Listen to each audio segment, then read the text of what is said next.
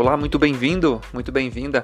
Vamos para mais um podcast, mais uma biografia aqui no seu BioCultcast, um podcast sobre biografia e cultura. Dessa vez vamos falar um pouquinho aí sobre a biografia de alguém ligado à nossa religião, à nossa fé. Nada mais nada menos do que São Paulo. São Paulo nasceu no ano 4 depois de Cristo e faleceu no ano 64 depois de Cristo.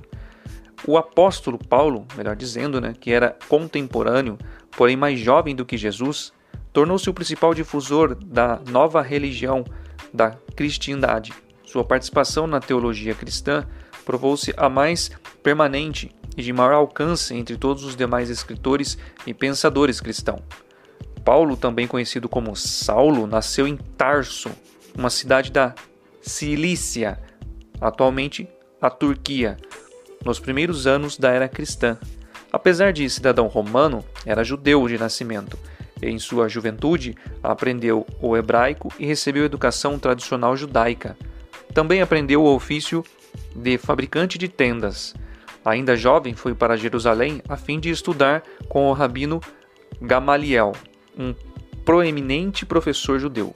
Apesar de Paulo ter estudado em Jerusalém ao mesmo tempo que Jesus, não é provável que os dois se tenham encontrado. Depois da morte de Jesus, os primeiros cristãos eram considerados hereges e sofriam perseguições.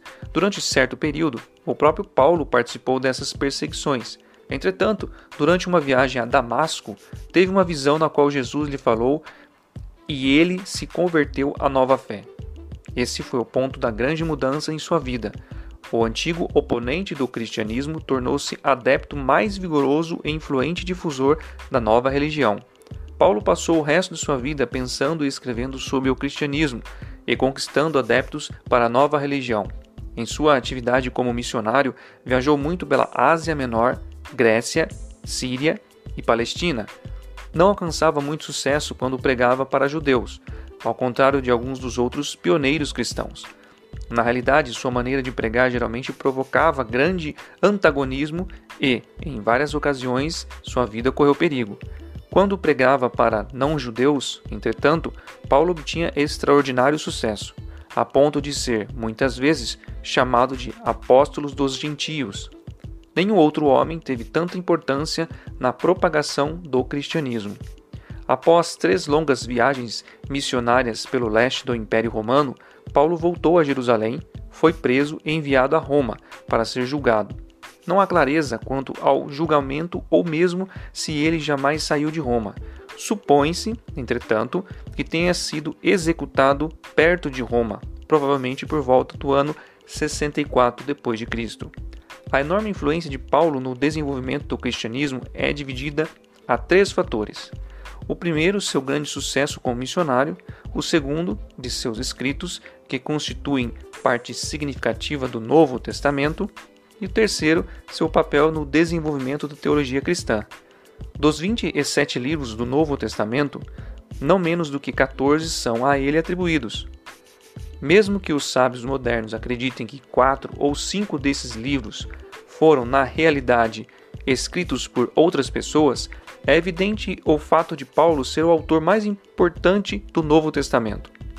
Sua influência na teologia cristã foi incalculável. Suas ideias incluem o seguinte: Jesus não era um mero inspirado profeta humano, mas era, de fato, divino. Cristo morreu por nossos pecados e, em seu sofrimento, pôde nos redimir. Os homens não podem alcançar a salvação tentando seguir as regras bíblicas, mas apenas pela aceitação de Cristo. Em contrapartida, se Cristo for aceito, os pecados serão perdoados. Foi Paulo também quem proclamou a doutrina do pecado original, escrito em Romanos, capítulo 5, versículo 12 ao versículo 19.